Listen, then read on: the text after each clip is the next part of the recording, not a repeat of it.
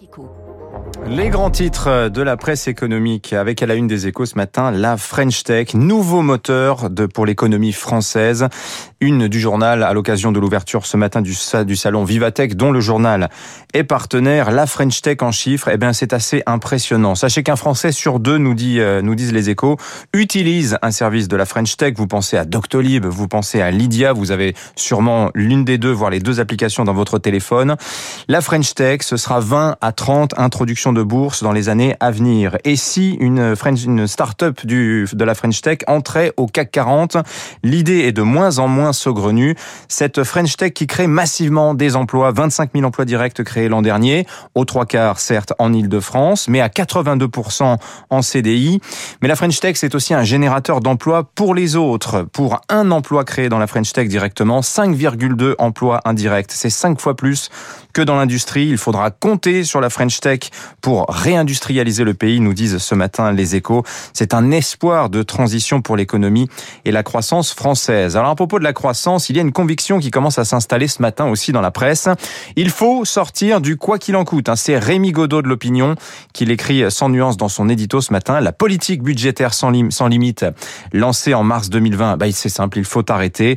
En trois ans, les chiffres sont impressionnants. Ce sera 420 milliards d'euros que l'État aura déboursé, deux fois plus que la récession post-Covid. Jamais la dette n'aura progressé autant en temps de paix. Le problème, c'est que le sevrage s'annonce difficile, coupé à l'aveugle, fermer trop rapidement le robinet. Eh bien, vous prenez le risque de casser la confiance et donc la reprise. Alors, comment s'y prendre? La Cour des comptes a été sollicitée. Elle a remis hier son rapport proposant une stratégie de sortie de crise pour les finances publiques. C'est à la une ce matin du Figaro Saumon qui nous résume hein, les 27 propositions formulées par la Cour. Alors, rien de très original dans le fond, mais en substance, il y a trois leviers. Il faut de la croissance, donc de l'investissement, c'est-à-dire encore des dépenses, mais de la bonne dépense. Cependant, ça ne suffira pas. Il faut en même temps réduire la dépense publique, réduire le déficit en faisant des économies. Pas tout de suite, hein, 2023, mais ce sera dur à tel point que la Cour, en fait, ne parle que de freiner la hausse des dépenses en volume en la limitant entre 8 et 16 milliards d'euros chaque année.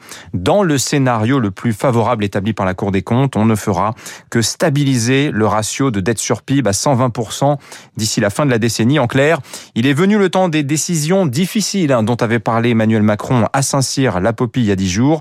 Comme il est hors de question d'augmenter les impôts, eh bien le Figaro considère le report de l'âge de départ à la retraite comme inéluctable, l'ajustement des allocations chômage à la conjoncture comme logique. Il est aussi question d'immobilier dans vos journaux ce matin. Double page dans le Figaro sur la ruée des Français vers les villes à taille humaine, celles de moins de 20 000 habitants. 84% des Français les voient comme le lieu de vie idéal et ça se ressent dans les transactions. Enfin, un mot de la presse anglo-saxonne. Le Financial Times met à la une ce matin une jeune femme.